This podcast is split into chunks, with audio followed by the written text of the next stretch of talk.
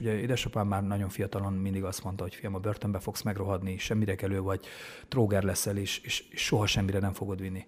És akkor édesapám meghalt, soha nem felejtem, én ezt újságból tudtam meg, valami bulvárlap megírta. Azt, hogy miért írtam meg, azt nem tudom, de pont akkor kaptam a jogerős 17 évet. És ez annyira melbevágott a felismerés, hogy, hogy miért volt az, hogy ezelőtt 30 évvel apám ezt a súlykolta, és ezzel a hátizsákkal, ezzel a puttonnyal élni, hogy, hogy úgyse leszel senki, és, és csak a börtön fogsz, ott fogsz megrohadni. Tehát olyan stigmát kaptam, amivel egyszerűen nem tudtam mit kezdeni.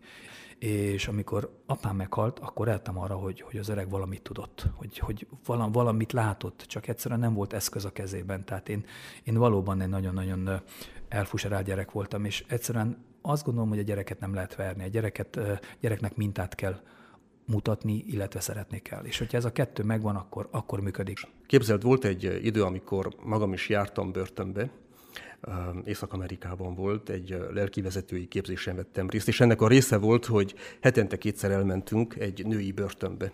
És nagyon megérintett. Én addig sosem jártam ilyen helyen, és annyira lenyűgözött az a tapasztalat, amikor éppen egy, egy magyar hölgy került hozzám, és ahogy így felismertem az ő életében azt, hogy a börtönőt szabaddá tette. Kicsit ezt hallom tőled is, hogy a, hogy a börtönben ahogyan ő beszél, és ahogyan rátalált a Istenre, ahogy beszél az életéről, egy adott ponton föl kellett tennem magamnak a kérdést, hogy most ki van börtönben, ő vagy én. Tehát olyan, olyan mértékű szabadságot Igen, tapasztaltam nála.